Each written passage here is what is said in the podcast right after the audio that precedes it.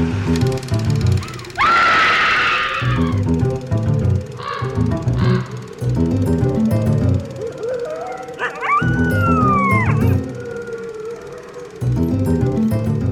and welcome to Scream Scene, the horror movie podcast, where we watch every horror movie ever made in chronological order and rank them from best to worst. My name's Sarah. And I'm Ben. What movie are we watching today, Ben? Uh, well, we have a special treat this week. We are watching Unheimliche Geschichten, uh, a German horror anthology film from 1919. The title translates to Eerie Stories. Awesome. I, I thought maybe it was about the Heimlich maneuver. No, not quite. Uh, not quite. so, this film came out in November of 1919. It's a German film directed by Richard Oswald and starring Anita Berber, Reinhold Schunzel, and Conrad Veidt. And Germany was in a very interesting place Oh in November of 1919. It really was. So, I I did a little bit of research about Germany. The amount of information that our school system goes into about post-war Germany is the Versailles Treaty, and that's really it. And then Hitler happened. Your, I feel like we're going to learn a lot about the difference between your social studies schooling in high school and mine. But what I can remember from high school is, yeah, they signed the Versailles Treaty, which was like extremely biased against them. They had to pay a ton of money out in war reparations to France, uh, and that that co- oh, uh, the they went from having a Kaiser and like having a monarchy to being like a, a democracy with like a constitutional republic and having to pay all that money for war reparations in France and stuff like wrecked their economy and like sent their currency into like super inflation so that like a loaf of bread was like 50 grand or whatever um, and that everyone was poor and terrible. And yes and then hitler came and said it was all the jews fault. So, what I've learned okay is that the day after World War One ended, Germany was already a very terrible place to be. Um, I guess the Allies continued their naval blockade for Germany uh, and blocked off all imports, meaning that even before the Versailles Treaty happened, there was disease and starvation just all over Germany. There's like an estimate of within the first few months that or uh, at least the first year that a quarter of a million and or more lost their lives due to starvation and disease because of the lack of importing that they could do for like food and everything. Then of course there's that Spanish influenza which would not have helped anyone right with 50 million people being killed worldwide or dying worldwide. Yeah, and then of course like like you mentioned having to pay back reparations, but that actually happened after the republic was established. Hmm. So, in the midst of all of this death and disease, Germany had a revolution from November 1918 to August 1919. okay so from right after when the war ended to like summer of the next year Yeah, okay I think several months after this movie would have actually been released as well. Yeah, this movie came out in November of 1919. Okay, so the re- revolution ended two months before this movie came out. Yeah. So, with this revolution, they replaced that imperial government with the Weimar Republic. Things weren't good under the Republic. I'll just put mm-hmm. it like that. There was a lot to go through, and I was like, wow, this is really bad. Mm-hmm. but then in January 1919, the Social Democratic Party took power. In the Social Democratic Party taking power, they put in the Article 48, which allowed the uh, leader of the government to rule against majority decisions, which ultimately gave, is what gave Hitler power when he uh, eventually came to power. So yeah, that that's a whole lot of turmoil Yes. in the midst of trying to make this movie. yeah. and you Um, had like people across Germany deciding that no, this county is going to be its own republic, and lots of uh, mini revolutions across these counties, and there was a lot of stuff going on. It was even in this early time that there was starting to be propaganda about against the Versailles Treaty coming up and propaganda for finding a scapegoat for all of this awfulness happening in the country. Yeah, because I mean, you know, you go from being like a big world power, you fight this devastating war that kills, you know, a massive number of your, you know, best and brightest.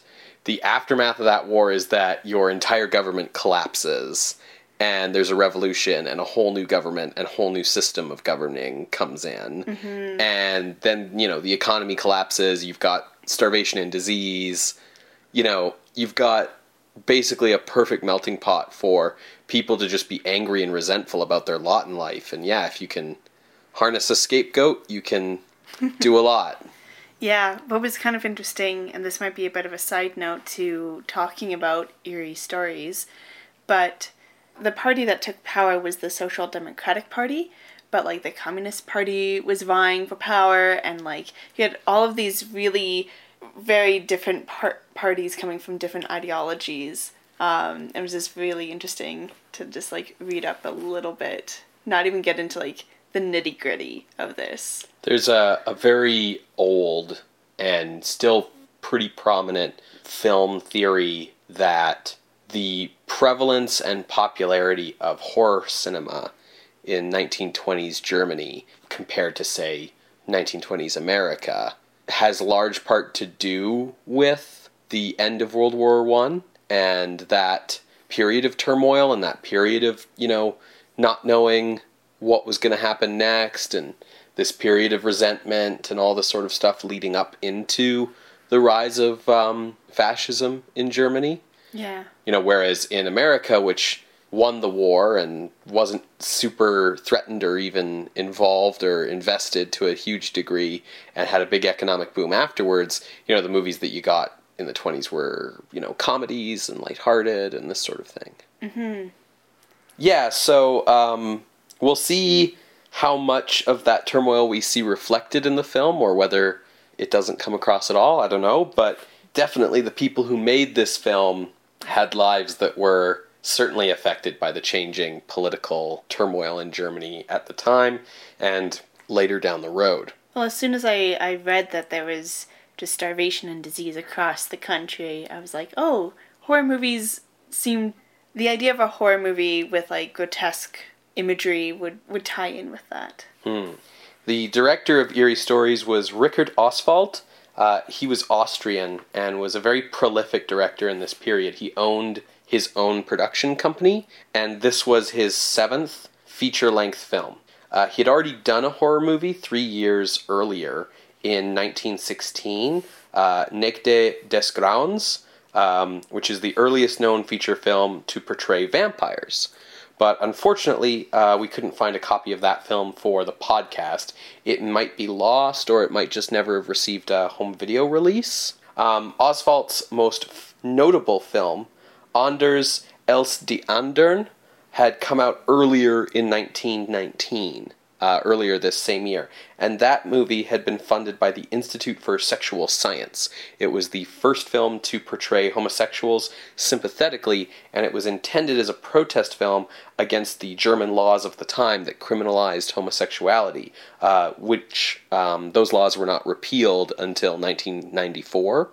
Wow. Um, the film was highly controversial, and within a year, it had been censored so that copies were only available to medical researchers and uh, doctors and other academics for private screenings. Um, eventually, when the Nazis came to power, it was burned and destroyed as an example of the decadence of the Weimar Republic. Um, and a copy was only recently rediscovered and screened last year. Uh, now, that film uh, starred Conrad Veidt, who is also in Eerie Stories. Mm-hmm. Uh, Veidt had been a soldier for the German army in World War One and contracted jaundice and pneumonia during the war. And while recovering, he had fallen in love with a young actress. Uh, the relationship didn't last, but when the war ended, Veidt uh, was intrigued enough about the profession to decide to try his hand at it.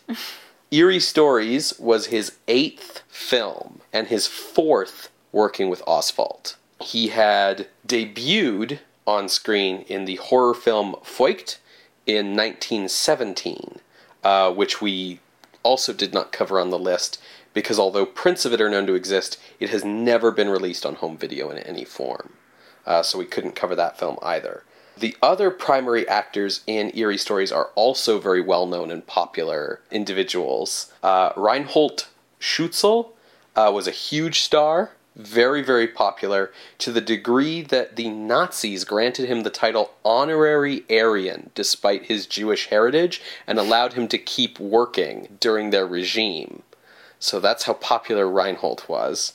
Uh, and then the um, female lead in this film, Anita Berber, she was 20 years old when she appeared in this film and was already a famous nude dancer in cabarets. She'd been. As you do. right, she'd been dancing since she was a teenager. Um, her androgynous appearance, nude performances, open bisexuality, and heavy addiction to cocaine, opium, morphine, chloroform, and ether made her a famous symbol of Berlin decadence at the time, uh, and she was even immortalized in a 1925 painting by Otto Dix.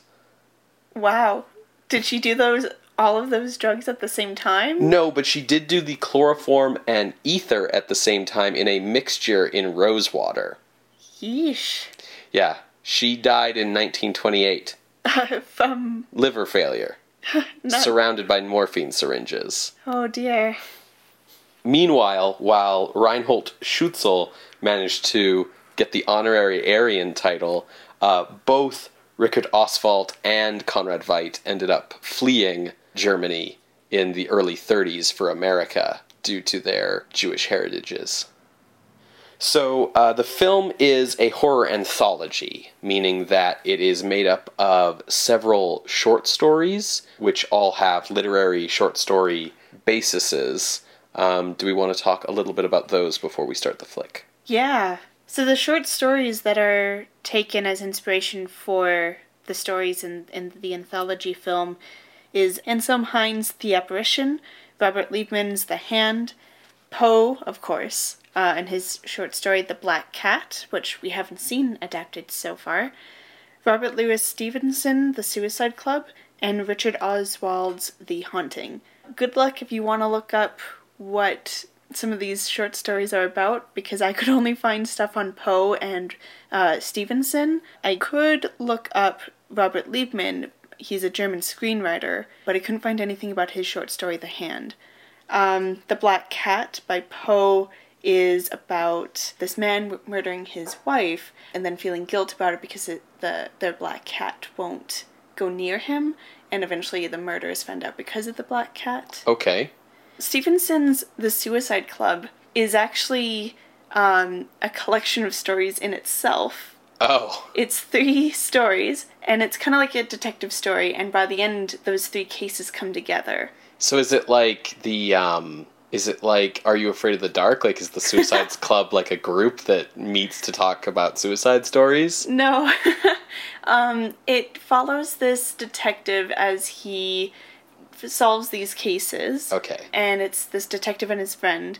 It seemed like a Sherlock Holmes kind of ripoff thing. Okay. And what I could find about it, just trying to like summarize what it was all about, it wasn't quite clear what the Suicide Club was, besides a club of people who would want to kill themselves. That's a short-lived club. Exactly. So I don't understand why that would be a club Sure. or why that would be set up as a premise. hmm I know how it's adapted into eerie stories is this detective comes across the suicide club. The club itself is organized around getting other people to commit suicide. Okay. So like late 1800s doxing groups, I guess. Whoa. All right. and because the detective comes across this club, uh, he's chosen as their next victim. I see. And then the last short story, Richard Oswald's The Haunting, could not find any information about. at all. So that sounds like that's Richard Oswald, the director of the film. Oh. So it sounds like he just threw in his own story into the mean- mix. You know, sometimes you can't just have four stories, you need to have five. It's a horror movie, you need to have an, an odd number. Gotcha. Odd numbers are unsettling. Exactly. Um, yeah, so I have no idea what that will be. I, I assume a haunting. Right. That's all. That's fair. Yeah. For people who want to watch at home, Ben, where where can people find this? Where are we watching it from? Uh, so, um, Eerie Stories unfortunately has never seen a home video release in North America. Uh, there is a DVD release of it that is Region 2 and can play on region free DVD players. And I think it even has English subtitles for the German intertitles, but it is a Region 2 DVD. So someone has uploaded it to YouTube because, as a film made before 1923, it is in the public domain. I don't really know what the quality is like of the YouTube upload. That's always a bit up in the air, but that's probably going to be the easiest place if you'd like to watch this film along with us. Great. So uh, you're going to hear a short musical interlude, and when we come back, we'll talk about the movie. We'll see you on the other side.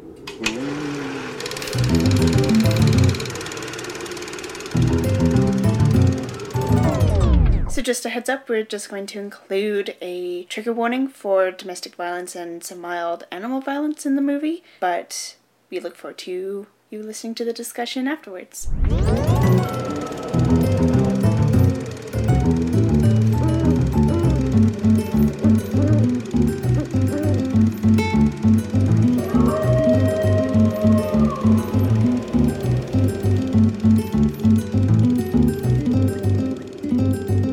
Welcome back. Uh, we just finished watching Unheimliche Geschichten, and I would like to take this opportunity to say that before the break, we had been translating that title as Eerie Stories. But if you want to find the film on YouTube, you should be looking for Eerie Tales. Not really a big difference in meaning there, but certainly a big difference in search engines. So, what did you think of the film? I thought it was pretty good. I think the main thing I noticed was, you know, the, the last film we watched for the podcast was from 1914, and what a difference five years makes. In terms of what? In terms of cinematic techniques, you know, filmmaking, sophistication, I mean, here we've got, you know, shot variety. We've got close ups. We've got a development of acting style. You know, I mean, this is still a little bit over the top for maybe a modern audience's palate, but uh, it's a lot closer to like, you know, what I would consider like the classic era of silent film. You know, these guys seem to all know how to act and know what they're doing. And and the main thing that's like the most important for horror films as a genre is this movie has lighting. Yeah, yeah, it had some really interesting lighting techniques in there. Yeah, you've got shadowed figures with uh, edge lighting coming through windows. You've got, you know, the use of dark and shadow and playing with light and playing with darkness and all those things that are so essential to making the atmosphere of a film have that kind of scary, horrifying, terrifying vibe that we just didn't have in the previous films we've watched, which have all just basically been flat wash, 100% lit. Mhm I actually really enjoyed this film. I'm not sure where it fits on the list, but we can talk about that later. But through these five different stories, um, six if you want to count the framing device as its own separate thing, it kind of set the mood in the beginning and like really took us through, and then had this nice palate cleanser at the end. Do you want to walk people through kind of the frame narrative in each of the five stories just in a basic sense as we kind of talk about everything? Yeah. So to give folks an overview of the what the film was like, it had this framing device of being set in this rare bookstore, and at night these three paintings of the devil, a prostitute, and death come alive, and they terrorize the shopkeeper a little bit, and then start reading some of the books and laugh at like what's going on in these horror stories. It was really funny to see. Uh, like our three main actors, Anita Berber, Conrad Veidt, and Reinhold Schunzel, were playing the three portrait characters, and then we're playing like the three main people in each of the short stories. It was really fun. Yeah, it was sort of interesting because they use all three of these actors in every single one of the stories, and you've got Veidt and Schunzel, and you've got Berber. It has the odd effect of turning almost all of the stories into love triangles. There's one that isn't, but all the rest of them are structured as love triangles. Uh, you know, and Conrad Veidt gets to be the hero, quote unquote, in like three out of five, and then he's the villain in the other two, but he's always opposing Reinhold Schunzel. And uh, it's sort of interesting to see these three people go through these different iterations of being the three main characters in every single one of the shorts. Yeah, it was neat to see their range of acting because I think there was a range there, even as much as it was overacting For sure. the style. Yeah, I mean, I think most of the segments have at least one or two effectively scary moments. You know, some of the segments are definitely better than others, and it was sort of interesting to see the quality difference because they're all the same director. Um, a lot of times when you get anthology films like this, you have different directors doing different little shorts and putting them together. This is all one crew, one director doing all the segments, but there was still this kind of unevenness. Yeah. So the first one that we saw was The Apparition, which was very interesting. It was kind of structured like a mystery story, and it's based off that uh, short story by Anselm Hines, also called The Apparition. So this follows uh, Anita Berber. She's escaped from her husband. Reinhold, because he he tried to kill her, and so they got a divorce. And- but and- but he keeps following her everywhere because that's not the creepiest thing. And Reinhold plays this guy like Spot on creepy. crazy with a capital C.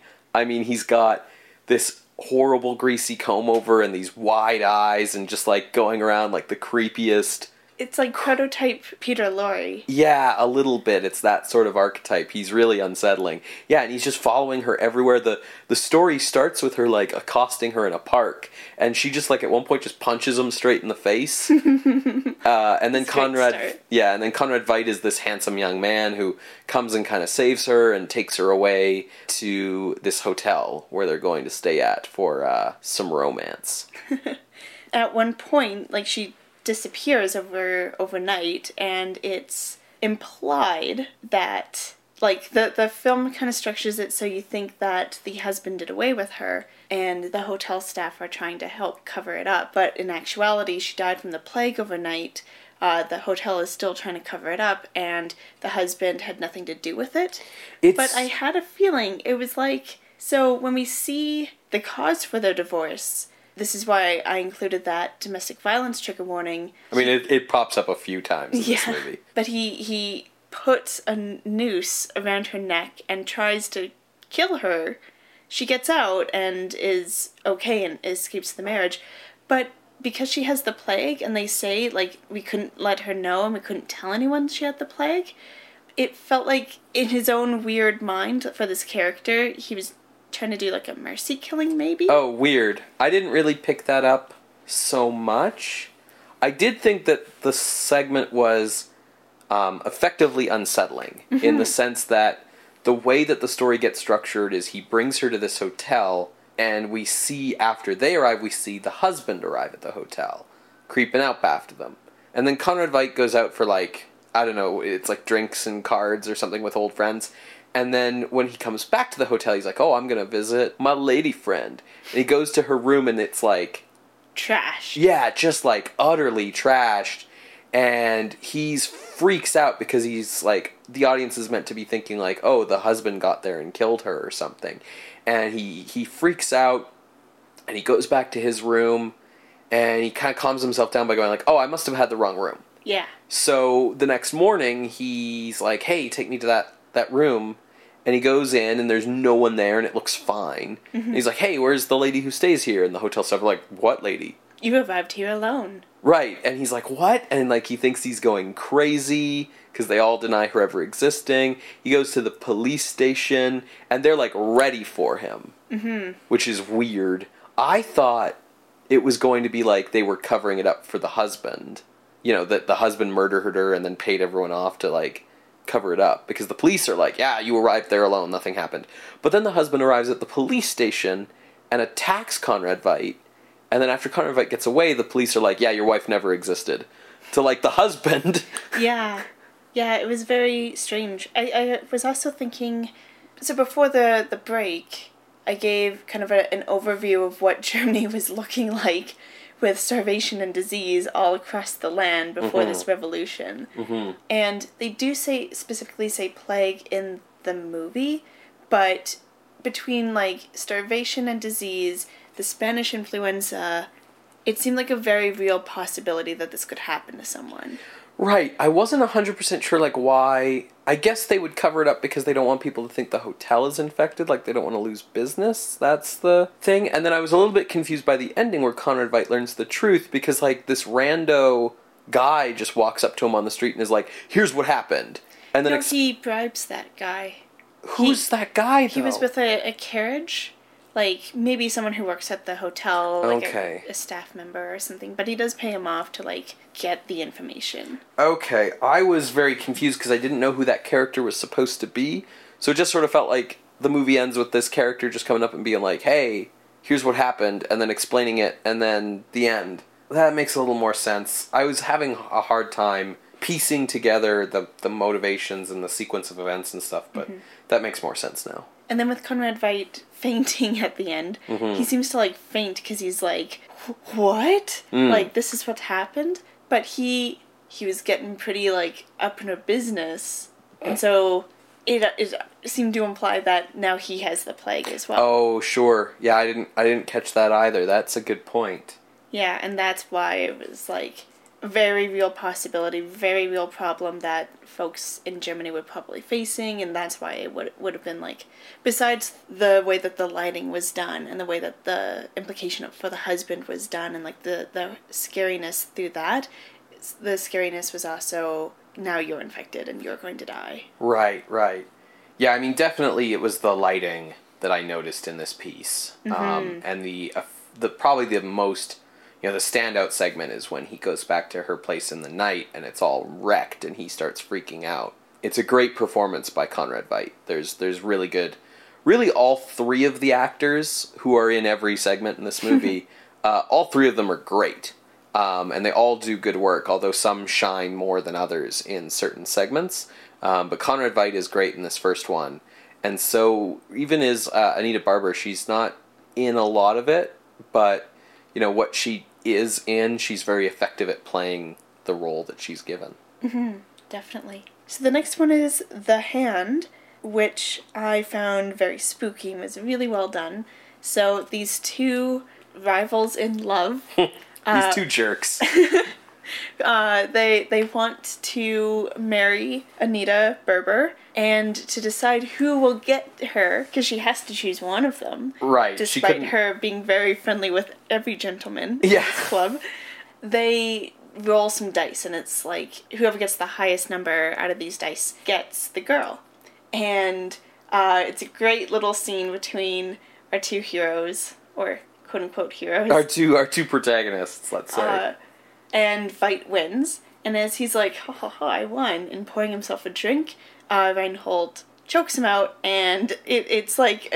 it goes on forever. I giggled through it, but it was really effective. It was really good. Conrad Veidt gives so, an absurdly over the top death scene as he slowly dies, getting choked out by this guy, and and he. The, the big deal is that his hands sort of contort into these rictus shapes um, that kind of freak out. the um, viewer. Sure, I was gonna, the dude. yeah, I was gonna say freak out Reinhold um, because he kind of takes off all f- scared, and then we just kind of cut to like a few years later, and he's He's clearly left the girl alone because Mm. he just killed someone out of rage. Mm-hmm. And, like, no haunting up until now. And then he meets the girl again, and they start dating. she invites him to see her ballet performance, Yes. which is a weird, a very weird ballet performance. It's kind of like ballet, but like I think it was It's like contemporary dance, more like. Yeah, it had a contemporary dance feel, totally. Like it had a postmodernist, like kind of what am I expressing through the dance kind of thing. I guess it was it's there because Anita Berber was most famous as a cabaret dancer, so it makes sense that they give her A dance scene. yeah. But that's when Conrad Veidt starts to haunt him in like these really neat ways of like the hand coming out and like it, it all the special effects are done with fade ins and fade outs. The hand definitely has the most special effects of any of the segments, I would think. Yeah. After the performance and the dude's thoroughly freaked out, uh, she takes him back to her place with two other guys to have a seance. As you do. Right. Uh, As- I, I as- think it's because she's suspicious. I She think did it's come just across the body after. I suppose I I also just get the impression from like various things I've read over the years that seances was just what people did in the turn of the century like it was like you know instead of let's go back to my place and like watch some Seinfeld or whatever. Like people were like let's go back to my place and have a séance like it was just the activity that people did. Seance and chill. Ye- right exactly. Yes that's exactly it. Yep. Yeah, and then Conrad Veidt shows up as like this black silhouette in the back and just like chokes out Reinhold and just yeah kills him in revenge. But I thought it was really cool and really well done. And when uh, Anita c- goes over to his dead body to see what's happened, um, he has like finger marks on his neck, which was a nice touch. Uh, so yeah, I found that one very spooky. I really enjoyed all of it, um, even the at times overacting. Yeah, it really what what helps the theatricality of the acting is that this segment, like the last, even maybe to a greater degree, is lit so dramatically. You know, just, just silhouettes and shadows and bright lights and shafts of light and things like that. And the theatricality of the lighting really allows for the more pronounced acting style. Um, the thing that I kind of questioned about this segment is that it's called The Hand. Because I feel like what's supposed to be happening is, you know, Reinhold sees Conrad's rigor mortis hand and it freaks him out. And then all the other times that Conrad kind of haunts him, it starts with the hand, like his hand, you know, opening a curtain, or they're doing the seance and everyone's got their hands on the table and there's an extra hand on the table and it's Conrad's, or whatever.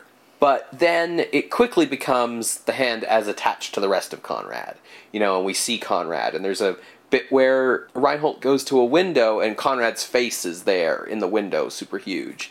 And I feel like there maybe wasn't as much focus on the hand as the title kind of implies there will be. And I'm not sure if that's just because they were reluctant to lose Conrad Veidt's like screen presence and his face because he does have Quite the presence. yeah, he does have quite the face. He's uh, if you've never seen a Conrad Veidt movie, he's the Joker just in real life. No kidding. How did we describe it earlier? Uh, devilishly charming, but with extra emphasis on the devil. Yes, yeah, that's exactly it. Yeah, you, you're Conrad Veidt's the kind of guy where you are terrified of him despite your clear arousal. So then the next one was the Black Cat.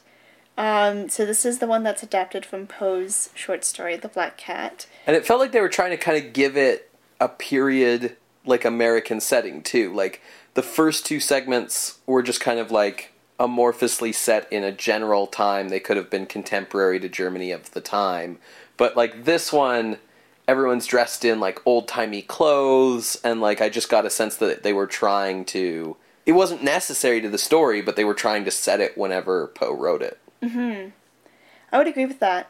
What's kind of neat about this story is it's one of Poe's short stories that are is explicitly against alcoholism. Like, Sure, yeah, I can see that. Yeah. um, and that they definitely included in this adaptation. But I don't see there's no supernatural element to this. Um, Yeah, it's just kind of a straight story. There isn't even really like a mystery. It just Yeah. kind of we're just told a story. In Poe's version, was there Conrad Veidt's part like this love triangle element?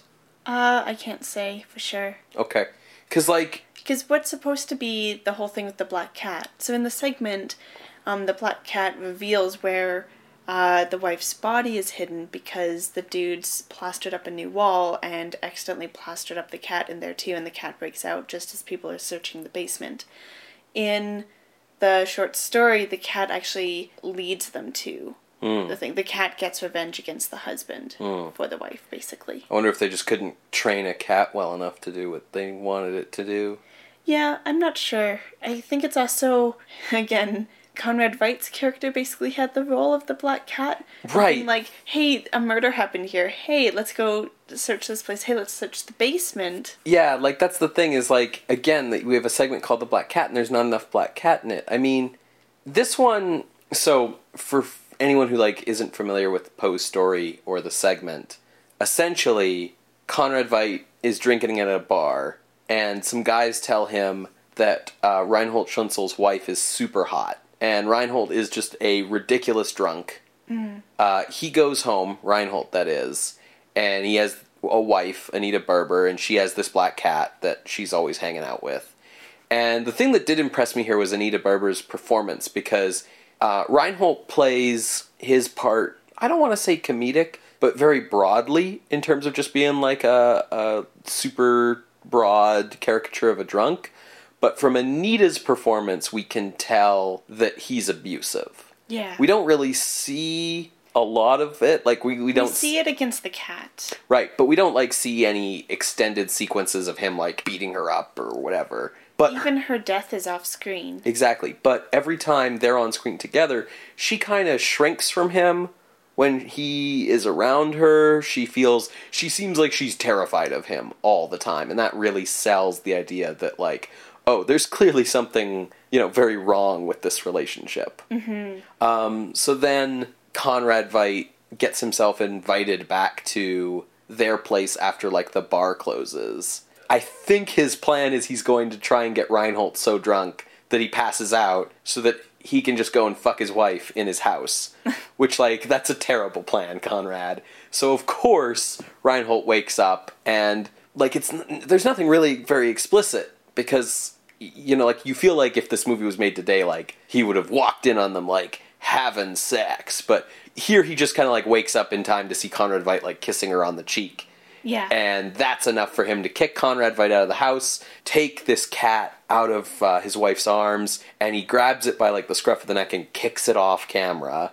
And then he grabs Anita Berber and just tosses her off screen, and that that's the end of her. he he throws beer mugs. Right? Yeah, she and, dies like, from chair maybe or she something. dies from having beer mugs thrown at her. Like Anita Berber gets denied the opportunity to have an absurdly over the top death scene, like Conrad Veidt did. Her acting as he's dragging her down the stairs, though, was really good. I would not be comfortable with someone who maybe he's acting, but clearly looks like he's struggling to carry you downstairs. Yeah, so he carries her down to the cellar, buries her, he Amontillados her in the cellar, and we don't see it happen. This is the thing that bothered me about this. Yeah, that's is like screen too. we we don't see him put her in the thing. We don't see what happens, and so we don't actually know that the cat is in there with her until Well, the he, reveal. he comments, oh, Where's where's, the the, cat?" cat? Yeah. And then Conrad Veidt shows up with the police and is like, this guy killed his wife. Let's search the place. And they search the basement, and the cat pokes its head out of the badly put together wall. And they're like, oh, here's the wife. It just felt like a segment to me that had a lot of, like, lapses and could have been a lot better. Mhm, definitely. Um, like, the shots and the lighting even were more pedestrian in this one. Like, the, the scenes in Reinhold's apartment felt like the honeymooners. Like it was that kind of shot, you know, where it was just this very standard kind of shooting style. Yeah, it felt like a stage. hmm What do you think about the Suicide Club? That was the next segment. Oh, yeah. So Suicide Club, We, ma- we finally figured out what a Suicide Club is. right? The Suicide Club make no sense. uh, it it succeeded almost entirely on mood and atmosphere and cinematic technique. In terms of actual plot, it was nonsense. Like I get what happened. It's not hard to understand, but like it doesn't make any sense. I think because in order for you, uh, in order for an audience to understand what's going on, you need that twist at the end that he's the police commissioner. Mm. I think it would have helped too if we had seen what was on the piece of paper he found that led him to investigate the building. Right, yeah. The- I kept expecting like an intertitle showing us because there was so much attention to it. This is the thing about there were a lot of segments in this movie that I felt were missing intertitles because there was a lot of moments in all of the segments where I kind of felt like I was a little lost about what was supposed to be happening and then I would kind of figure it out eventually just from context clues but I feel like you know we were missing a dialogue intertitle or something just saying what's going on So the version we saw on YouTube, it did have some info at the beginning that um, some parts of the film were lost. So I wonder if that's part of it. hmm perhaps So, uh, for the listeners who are curious about what the heck we're talking about, the Suicide Club is um, the segment where Reinhold plays uh, this detective that we don't know is a detective. Um, he finds a piece of paper on the ground by this house that's supposed to be vacant and he's suspicious. So he spies and sees people in the house. He goes in and finds out it's a suicide club. Basically, every night they meet, and if you pull a certain card out of the deck, uh, you're getting killed that night. But it's kind of like a, a thrill seekers club. Right. There's will. there's one dude at the table who's like, I've been here two years and I've never drawn the eighths of spades. yeah. Um, yeah, this is the one where the roles get to reverse because Reinhold's the hero and Conrad Veidt is the Leader of the club. the leader of the club, and he's got his his hair's slicked back and and white, and he's got his big black eyeshadow going on, and he's just getting he's got a black ascot in his suit, and he's getting to be villainous. Yeah, it was pretty great. Uh, um, and then Anita, unfortunately, is just the sister and is in two scenes. Yeah, she's got a very minor role. I- I feel like she's only there so that she's there. Yeah. because Reinhold gets into the club and she just kind of shows up from nowhere and is like, "This club is bad," and then Veidt has like a couple goons take her out of the room, and that's about it. Yeah. It, it seemed like the way that it was a horror film was I can't believe this is happening. Like the absurdity of it all almost. It's nightmarish, Yeah. and that was the thing that made it work. Was the most effective sequence in this one is Reinhold draws the ace of spades, and again, like I feel like we were missing an insert saying that that was the card because he draws the card and he reacts, and you understand that it's the wrong card, but there's no like close up, uh, so it's a little confusing. But Veidt explains that at midnight he's gonna die, um, and then he just leaves the room and leaves Reinhold alone in the room, and the rest of the segment is just Reinhold like freaking out, trying to figure out what he can do, and then finally the clock strikes twelve and he dies. And Conrad Veidt shows up again and is like, "Aha! His fear is what killed him." And it's like, "Oh, what a what an ironic twist ending." and then Reinhold gets up, is like, "Actually, I'm the police commissioner, and you're all under arrest." And it's like, "Oh, what a more ironic twist ending." but it's how does this club work? Why would you join this club? How does Conrad. Veidt have buttons on his desk that like secure you to a chair and then just kill you? Like, oh, it just if you were the police commissioner and you're here to like arrest the suicide club, like you're not Sherlock Holmes, you're the police commissioner. Like, get a bunch of police and raid the darn But joint. he didn't know what was going on in there, right? I it all happened within his first visit there. I guess it was just it was effective, but it was a little bit like what? I don't know. I I found it really fun. It had like the suspense, it had the thriller aspect, um, and the clock that was set in the back throughout the entire scene as they're drawing cards. You could see the clock hands moving closer to twelve. It started at nine, and then by the time that he drew the card, it was ten. And then they actually showed close-ups of the clock hands moving up to 10, twelve, and I don't know. I I enjoyed it. The clock imagery was definitely very effective, and uh, I do agree that the suspense was well handled. What about the last one? The title card said it was called The Spectre. We introduced it in the beginning of the episode as The Haunting. It was. And this was written by the director. yes, this is the director's own entry. um, it's written in verse. Yeah. It's a poem, which immediately made me go like, "Oh well, somebody thinks they're clever." It was the weakest entry in the movie. I was really disappointed by it. I did not enjoy it. I, I get what it was trying to do. It's not horror. It's a comedy. It's uh, a funny. It's more like those Méliès shorts that we watched several episodes ago. It's trying to lighten up the proceedings after all the previous entries so that you walk out of the movie not disturbed. You walk out of the movie with like a smile on your face. But I think that's just a mistake. yeah? I think like it's a shame that this movie goes out with a whimper instead of a bang. Like I think you know if you're doing an anthology, like you know it's like if you're a stand-up comedian, you put your funniest joke at the end. And if you're doing a horror anthology movie like this, you should put the scariest segment at the end. You know, your big finale. Instead, we get this thing that's very repetitive and obvious you know, even the bits where it's trying to be quote unquote scary are just real cheap gags. Um, Yeah. It. I don't know. What did you think? So I I felt like it was a palate cleanser, kind of like how you said. The setting reminded me of gothic horror stuff, um, because it's set in like this castle. This knight comes in. Oh, he's injured, but it it wasn't. They were doing a comedy Yeah. from the acting, from the the fact that it was a, a poem. Uh, the French aristocratic setting was totally out of nowhere. Like That's- it was a comedy. That's the thing. Like it, it can't even be gothic horror because um, they set it in the era of powdered wigs and puffy shirts. Yeah. And you can never take anyone seriously with the powdered wigs and the puffy shirts. Like nothing can ever be scary when the people reacting to it are dressed in that French aristocratic style with the fake beauty marks and everything. It's it just renders them inherently ridiculous. Yeah, so I think they were going for a spoopy kind of feel, hmm right? With like, oh, the paintings are moving on their own, or like, oh, there's people in big black cloaks that are like clearly the servants.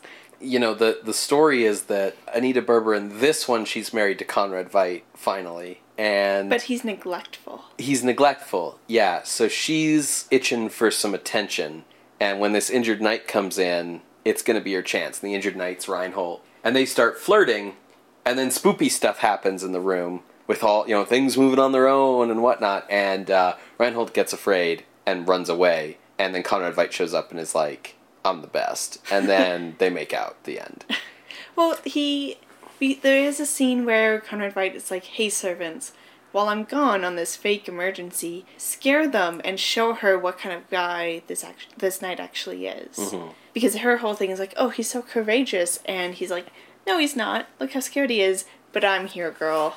Stick d- with your husband. he does have a funny line about the guy being clearly brave because he's brave enough to flirt with his wife, which uh, the husband never does, Yeah. or whatever. That was funny, but like, I feel like this segment would have been more effective if they'd Scooby Dooed it, where if it had been legitimately scary, you know, we think there there really is a ghost or whatever, until the ending when you know the husband pops out and is like, haha, it was all a trick. And then, you know, the ending could be a funny little palate cleanser, oh, nothing was actually wrong moment. But the fact that it's kind of ridiculous all the way through and it's a full length segment like the others just made it really tiresome for me. Yeah, I think you're right that it could have been more effective as a Scooby Doo thing.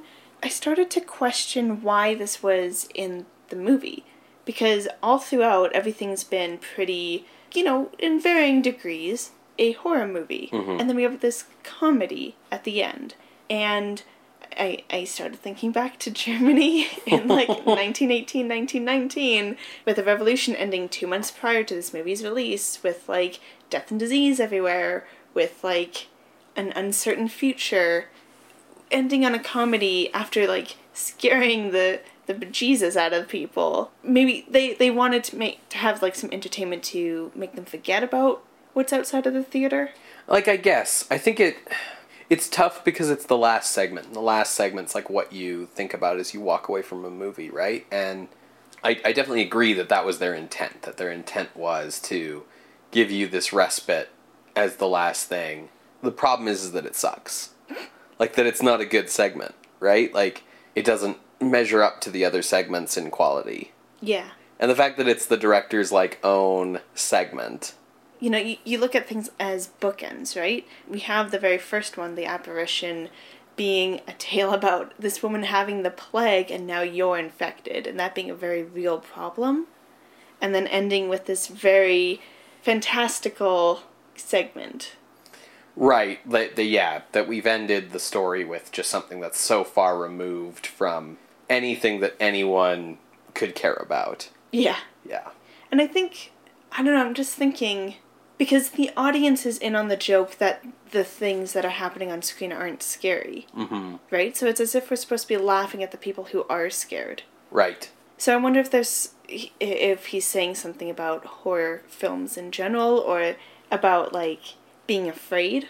I mean, I don't know. I think that like if that's the case, then he's ended his movie with a segment that invalidates the entire rest of the movie up to that point, which hmm. to me like kind of isn't a good decision. Mm-hmm.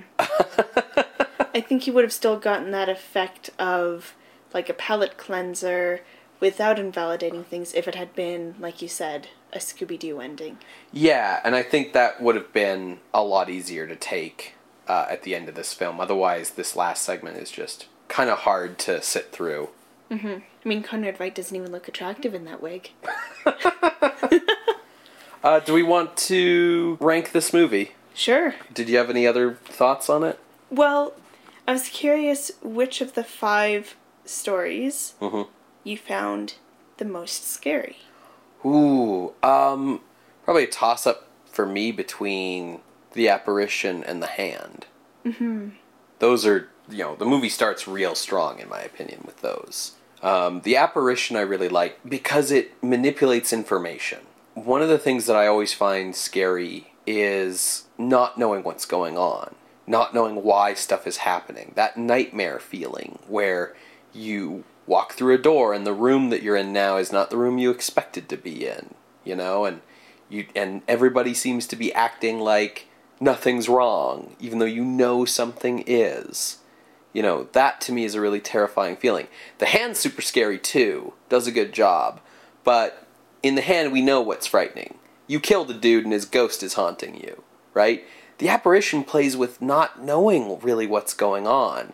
And Conrad Veidt isn't sure if he's going mad or not, and it's just in those scenes where we don't have the answer yet, it's so effective. Um, so I really, I think I'd give it to the apparition actually. I would agree. So it was all downhill from there. Uh, downhill's the wrong term. cool. Yeah, let's uh let's rank this. It's going to be a little bit hard to rank this film because it's an anthology, but it is a single piece, and we should rank it, you know, as a single piece. Definitely. Mostly because there's so many anthology films, horror anthology films, that if we rank these as separate things, we're gonna have to do that for all of them, and it's just gonna get ridiculous. Yeah. So right now we have The Student of Prague as our number one film, and last week's movie, The Avenging Conscience, sits at number five. Okay. Was this better than The Avenging Conscience? I was trying to think about which one was more effective, which one was tighter in how it was trying to tell its story, and I, I had a real hard time with it. Um, but I do think it's better than The Avenging Conscience. I think that Eerie Tales has the advantage that because its segments are short stories, it doesn't mess around as much as Avenging Conscience does, would had a tendency to go off on tangents and waste your time Mm. with subplots and characters that were completely unnecessary. Both movies kind of end with bizarre detours into comedy, but at least Eerie Tales had a rationale and a structure in place to allow that, whereas Avenging Conscience just goes off into Panland for no reason for 10 minutes at the end. Yeah. So I, I do think that Eerie Tales is better. Uh, the question is how much better. Above Avenging Conscience, we have the 1912 Dr. Jekyll and Mr. Hyde, and above that, we have Frankenstein. I believe the reason Frankenstein is up that far is because of how effective it was, but also because of its special effects, which I think are better than the special effects in Eerie Tales. But Eerie Tales special effects aren't trying to do as much. You know, Frankenstein was trying to build a man from nothing. Eerie Tales doesn't use a lot of special effects. It really just has them in the hand for some ghost stuff. Everything else is assembled out of, you know, the way the film is edited, the way the film is shot, the way the film is lit. It's eerie. Um, Maybe that's why that it's called Eerie Tales. Sure. Um, but, you know, it's not as effects heavy. Above Frankenstein is The Sealed Room, and above The Sealed Room is Student of Prague. It it should not be anywhere near Student of Prague, in my opinion. Okay. But is it better than The Sealed Room then? Mm, And this is the thing is, again, the problem becomes that Eerie Tales is an anthology. Would I rank The Apparition above The Sealed Room? Yes. Would I rank The Spectre above The Sealed Room? No. But if I'm taking them all together, where do I put them? I think the advantage that Eerie Tales has above almost everything we've watched so far is the acting. Conrad Veidt is great. The acting in The Student of Prague is also very good.